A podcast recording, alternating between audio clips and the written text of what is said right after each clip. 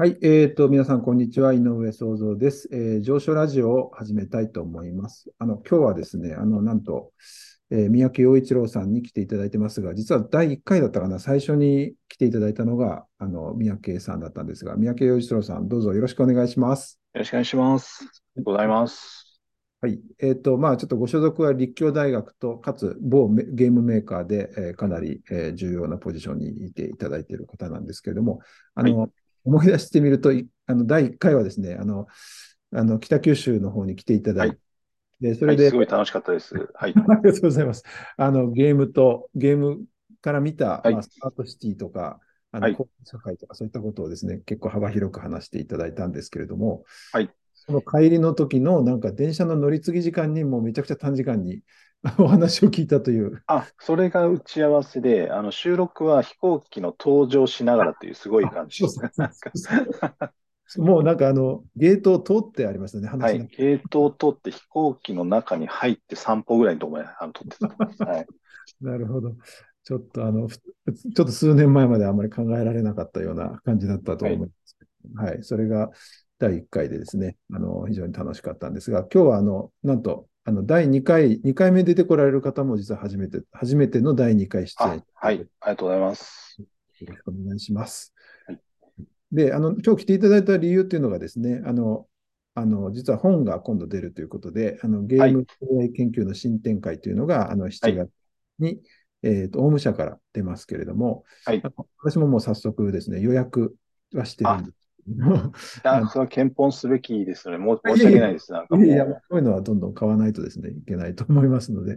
はい。で、あの、じゃあちょっとすみません、三宅さん、あの、最初ちょっと、あの、プロフィール紹介を軽くしていただいてもよろしいですか？あ、僕のプロフィールですね。すねはい。1回目聞いてない方もいると思うので。はい。えっと、2004年にあのゲーム産業に入りまして、えっと、なので、だいたい20年ぐらいデジタルゲーム、あの、いあの店頭に売ってるあの商業ゲームですね、のあの人工知能をずっとあの開発しております。でまあ、こういった分野と珍しいということがありまして、あの大学の方に通していろんな世の中のあの知見として広めるっていうことをあのさせていただいております。そうでしたね。あの、確かにその第1回出ていただいたときに、あの、本当は私、なんか今日はすごく落ち着いて話して、話せる感じがします。やっぱいいですね。なんか、飛行場よりずっと、はい。かなりまったり話してる感じがしますけど、はい、あの、その時お聞きしたのは、なんか、やっぱりその、学会、そのゲームっていうのを研究してる人もあんまりいなかったから、なんか自分でその本を出したりして、そうやって自分でこう書いた話をされたと思うんですけども、えー、今回、そのゲーム AI 研究の新展開というところでは、多分、はい、あれですよね。最近の話を書かれてる感じですかね。そうですね。あの、伊藤武先生、あの、はい、あのが、あの、主催されてまして、はい。はい、伊藤先生とは、あの、一個前に実はゲーム情報学、あの、っていう本をですね、はい。あの、出させていただいて、あの、なんとなくその辺から、あの、なんて言いますかね、ゲーム情報概論っていうんですけど、アカデミックでやってる、あの、いわゆるカードゲームとか、はいはい、ボードゲーム、将棋囲碁の AI とデジタルゲームの間をこうブリッジするような、はい、あの体系みたいなのをちょっと模索して書かせていただいたみたいなところなんですけど、まあ、どんどんその商業における AI と、まあ、あのアカデミックやってるゲーム AI っていうのが、なんかこう地続きになってきたっていうのがありまして、で今回はそのいろんな人が書かれてる、えっ、と、全11種あるんですけど、うん、あの、アカデミックなゲームの開発者もいれば、商業の人も書くみたいな、そんな、こう、ハイブリッドになってるっていうところですよね。はい、なるほど。でも、ということは、あの、三宅さんがその20年ぐらい前に言われた、その、ま、まだ学の方がそそんなにないっていうことからすると、だいぶ変わってきたのかなっていう、ね、そうですね。あの、商業、あの、将棋とか囲碁とかカードゲームの AI は確かずっとあったんですけど、どどっちかというとデジタルゲームの方が全然まだ出来上がってなくて、はいはい、で、体系化も全然されてなくてっていうところで、でまあ、自分はそれでなんとかこう体系化しつつ広げてきたっていうのがあるんですけど、まあ、その整地したおかげで、なんて言いますか、そのアカデミックなゲーム AI との、こう、なんか接続するポイントもいくつか見えてきたなっていうところでですね。はい。なるほど、なるほど。いや、なんか、ちょっと思うんですけど、あの、例えば映画産業とか、すごく、こう、映画で大きな映画使って、こう、投資が必要な業う界、ん。商業用のゲームって最近巨大化してるから似てるのかなと思ったそうりすですね。る。仮に映画業界に、その、なんていうんですかね、その研究とかアカデミックなところ入っていこうとすると、まあそれはそれで難しそうだなと思ったりするんですけど、それと似たような難しさがやっぱりゲームでもあるんですかね、やっぱり。そうですね。その、根本的にいろいろ違うところがありますね。あの、違うからこそ、その違いをはっきりさせるっていう意味あるので、例えば、まあ、今ゲーム、本当にデデジタルゲームってものすごい大規模で、あの、実は映画の平均予算より一本のゲームの方が大きくなっちゃうんですけど、で、もう一番多分違うポイントっていうのは、将棋とか囲碁とかポーカーって最初からありますよね、ゲームって。はいはいそれはゲームを外側からプレイする AI を研究してるんですよね、アカデミックの方は。はい当たり当たり前ですけど、なんか。ところが、デジタルゲームっていうのは、その、の AI っていうのは、そのゲームそのものの敵とか、仲間の NPC とか、村人とか、ゲームの中の要素と AI を作るので、開発開始じゃ何にもないっていう状態から始まるんですよね。企画書ペラ1枚しかないみたいな。ほうほうほうほうつまりゲームと一緒に AI ができていくっていう、あるいは AI がゲームの一部になってるっていうのは、これかなり、こう、いわゆる将棋囲碁カードゲームの AI とは全然違うって言いますか、ところなんですね。この点が逆に言うと、その大学でゲーム作るわけじゃないですよね。デジタルゲームの当たり前ですけど。うんない。大学では既存のゲームを研究するところですね。そこがなんか、あの、なんて言いますかね。えーなんかな、単にな何かを解くっていうよりは、なんか生成するっていう中での AI っていうポイントが違うポイントかなっていうところですね。なるほど、なるほど。えーだからその中の AI がこう世界をどう認識するかとか、そういう認知の問題とかも含まれていて、まあ、そこが非常に面白いところであるんですかね。うんはい。なるほど。あの、デジタルゲームとおっしゃってるのは、まあ、いいわゆるその大きな、今、商業用で出てる。そうですね。はい。あの、プレイステーションとか、スイッチとかで出てる、ああいうゲーム。特に僕がやってるのはアクションゲームですので、あの、例えば、あの、将棋囲碁は、えっと、時間と空間が離散化されてると思うんですね。ですかうんら、徹底的に考えなければいけないし、そこが研究の非常に面白いところだと思うんですけど、うんデジタルゲームは勝手にどんどん状況が変わっていくので、はい。だいたい60分の1秒の中でいろんな意思決定をしないといけないし、ほうほうそこでちょっと意思決定がまずくても次の60分の1秒で挽回できるので、なんかこう、最善回じゃなくてむしろベターな回をつないでいくみたいな。それうで、なんかこう、パズルを解くっていうよりは行動を生成していくっていうところなので、うん。あの、ちょっと目標とするところもちょっと違ってて、あの、そこはなんか、面白い。まあ、言うなれば、将棋の駒が勝手に動いてるみたいな感じですね。なんかこう、そう、そう、それで、どうやったら面白くなるかみたいなところで、まあ、そういうのが対照的なところで、うん。あの、まあ、でも、まあ、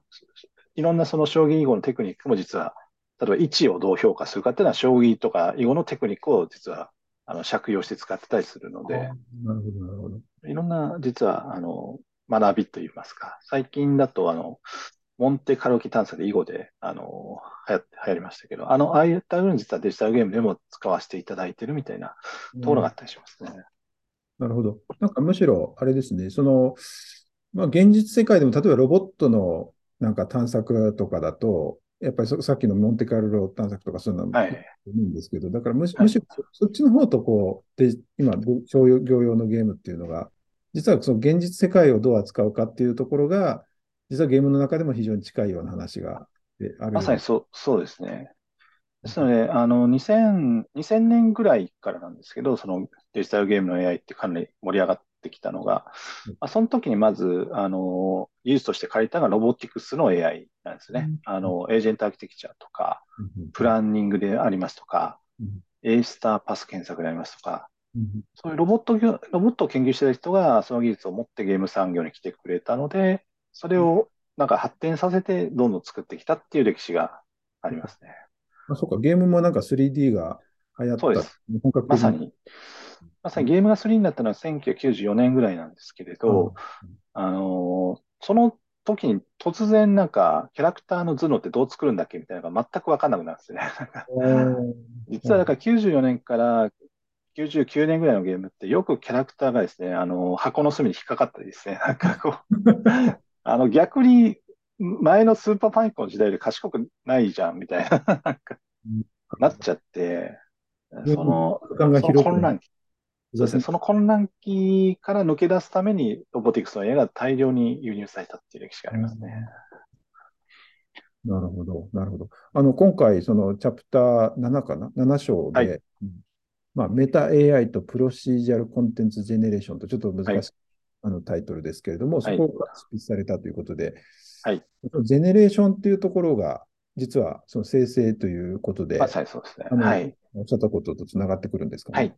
はい。まさにそうですね。あのー、まあ、いわゆる、最近流行りの言葉でジェネレティブ AI っていう話ではあるんですよね。はい、あのー、ゲームってあの土地とか世界そのものを自分たちで作らないといけないんですけど、うん、あの地形作って、草を生やして木を植えてみたいな話ですね。なんかこう岩を置いてみたいな川を流して、全部自分たちでこう、まあ自分たちがチームの中でアーティストさんやモデラーさんが作って、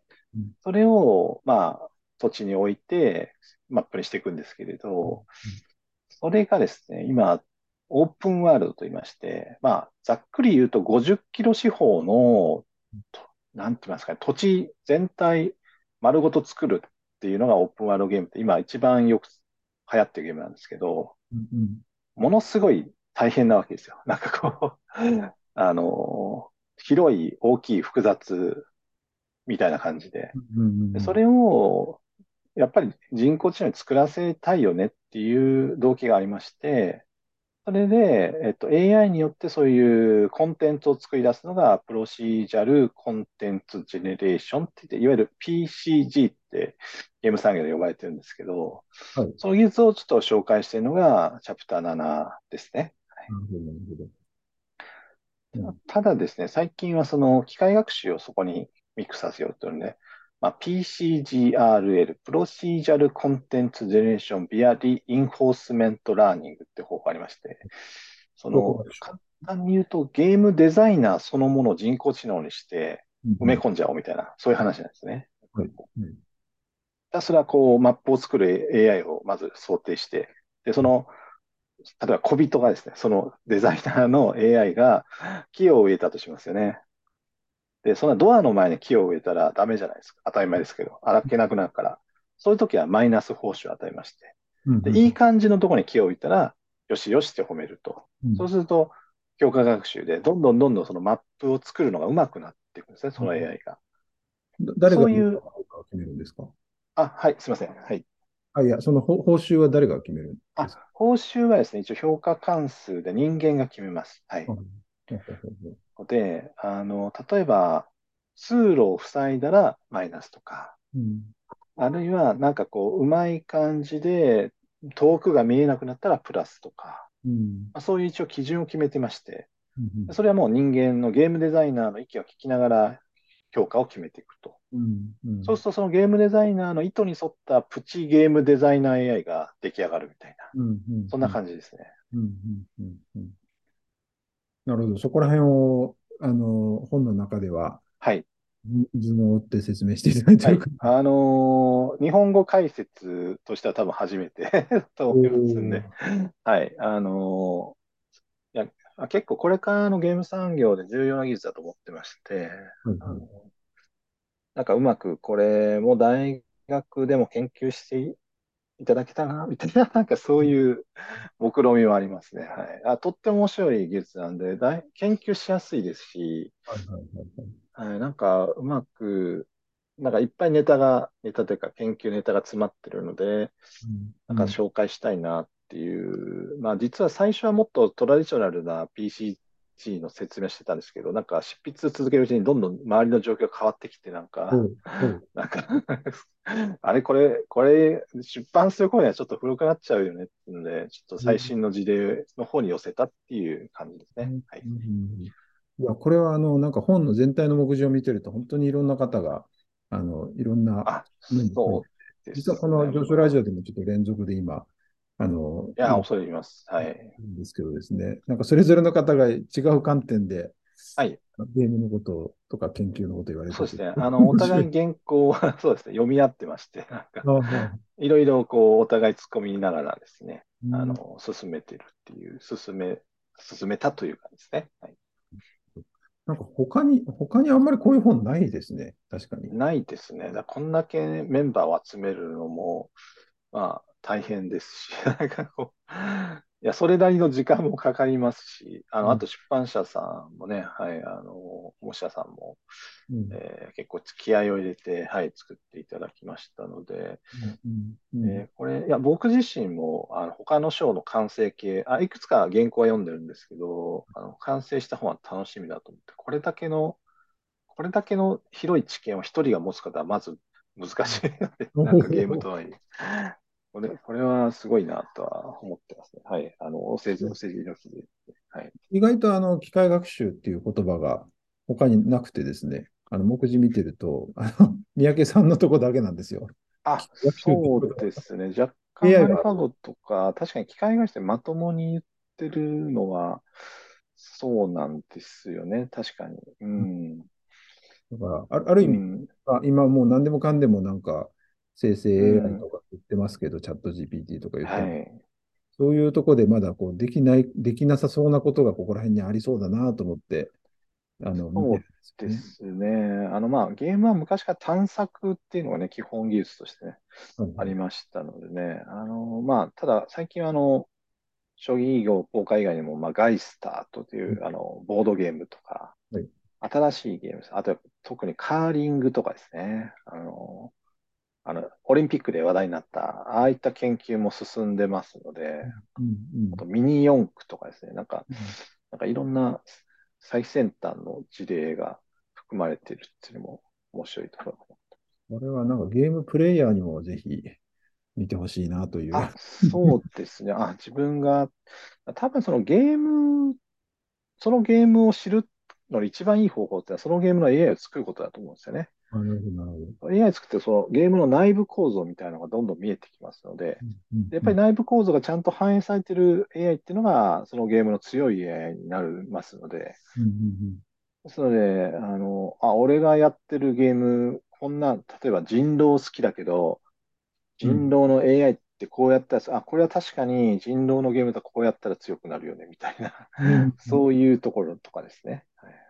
でもままさにあれあの、今の将棋とか囲碁のプロ棋士はそうやってるんじゃないですかね、ほとんど。あそうですよね。あ、こっちに打つってことは、この局面ではこっちが、あ、いいんだ、AI が言って、あ、確かにそうだった。人間には気づかなかったとかね。うん、なんかいろいろあると思うんですよね、そういう葛藤が。なるほど。なんか面白いですね。ただ、あの、さっきちょっと打ち合わせでお話してましたけど、実はその自然言語処理とかチャット GPT あたり、そうですね。まだゲームにはまだちょっとすぐに使えるわけではないというような話も。そうですけど、あの昔からあれですよね、あの村人に話させろみたいな、なんかそういう、いや、実際村人に話させたいっていうのは実際あるんですよね。まあ、たまあ、村人じゃなくても、あのロールプレイな、一緒に旅する仲間とかですね。ああいう人が同じセリフばっかり言うとなんかね、残念じゃないですか。やっぱりずっと一緒にいるんだったら、ずっとなんか違う、例えばさっきの敵強かったよねとか、うんうん、あの、なんか次の街遠いよねみたいなとか、なんか、雨が降ってきたから、雨まあちょっとした会話悪いんですけど、やっぱり状況、その場その場の状況や、その時の流れとかを把握して喋らしたいっていうのはやっぱりあって、うんうん。うん、そういう AI って、あのー、まあ、今のもちろんチャット GPT すごいんですけど、あれってなんかすでにある膨大な知識をこうね、うん、出してくるじゃないか。そうじゃなくて、そのその場その時の状況とか流れとか、そういうコンテキストを加味して会話させたいな、みたいなところが、一番こう自然言語処理。だから、本当にプレイヤーも喋喋ったら仲間プレイヤーがそれ分かってくれて、なんか、もうあと一撃で倒されるとこだったらよかったよね、みたいな。あよかったよかった、みたいな。単位のない会話を自然言語処理でやりたいんですけど、なかなかそういう高校の研究って、なんか今はどちらかというと重たい会話の方が比重があるので、はい、うんなんかそこら辺もなんか探求してるんですけど、これ、まだまだこれからかなという感じです。はい。なんか一応そのセッションの中っていうか、チャット GPT とかチャットのセッションの中では一応記憶が、あの、あるというか、そこがまあ、すごいところではあるんで、チャット GPT のすごいところではあると思うんですけども、はい。まあ、これはもうちょっとゲームを通じてとか、また。次に、またプレイ始めた時に、この前でったよねとか言ってくれたら、まさに。すごく面白い。あと、せっかくあの世界がありますので、あの、遠くまでなんか今日は晴れて景色がいいよねとか、はいはいはいはい。なんかあそこに変な形の岩があるよねとか、うん。なんか、なんかこういう匂いがするよねとか、うん。鳴き声がしたよねとか、うんうんうんなんかそういうマルチモーダルからなんか取得した情報をその場で反映してみたいな、うんなんかそういう同じ場所にいる感みたいな話出せたら、まあゲームなら逆に言うとそれができると言いますか、世界が丸ごとあるので、はいはいはいなんはかなんかそういう方向に発展させたいなっていうのがありますね。はい。い。面白いですね。あの、私は、あの、介介護のところで言うと、いろんな、その認知症とかにも、こう、の方とかに使える会会話ロボットみたいなのが最近は結構出てきてるんですけど、まあそういうとこもやっぱり会話でもうちょっとそ今おっしゃったようなですね、今日天気がいいねとかですね、景色ええ言ってくれるとめちゃくちゃいいですよね。そう、そうですね。なんか夕暮れになってきたねとか、そういう周りの状況を、そうだよねっていうだけで楽しいですじゃないですか。人間同士でもね、なんか風が冷たいねとかだけでもなんかね。本当のなんかたわいのない会話をしてますもんね。あの特に。そうですね。その方とおしゃべり好きだけど。はい、なんかめっちゃ難しいことをもちろん GPT に説明してもらうのも非常にありがたいんですけど、はいはいただ単に風が冷たいよねってこうなんかこう言ってほしいみたいなね、なんかそういうねなるほど。私もなんか、この前介護施設にちょっと行って実験させてもらってた時になんか、すごい腰の曲がったおばあちゃんがもう、あんあんたさ身長何センチねって僕にむちゃくちゃ聞いてきて、身長の話題でずっとしゃべあの、100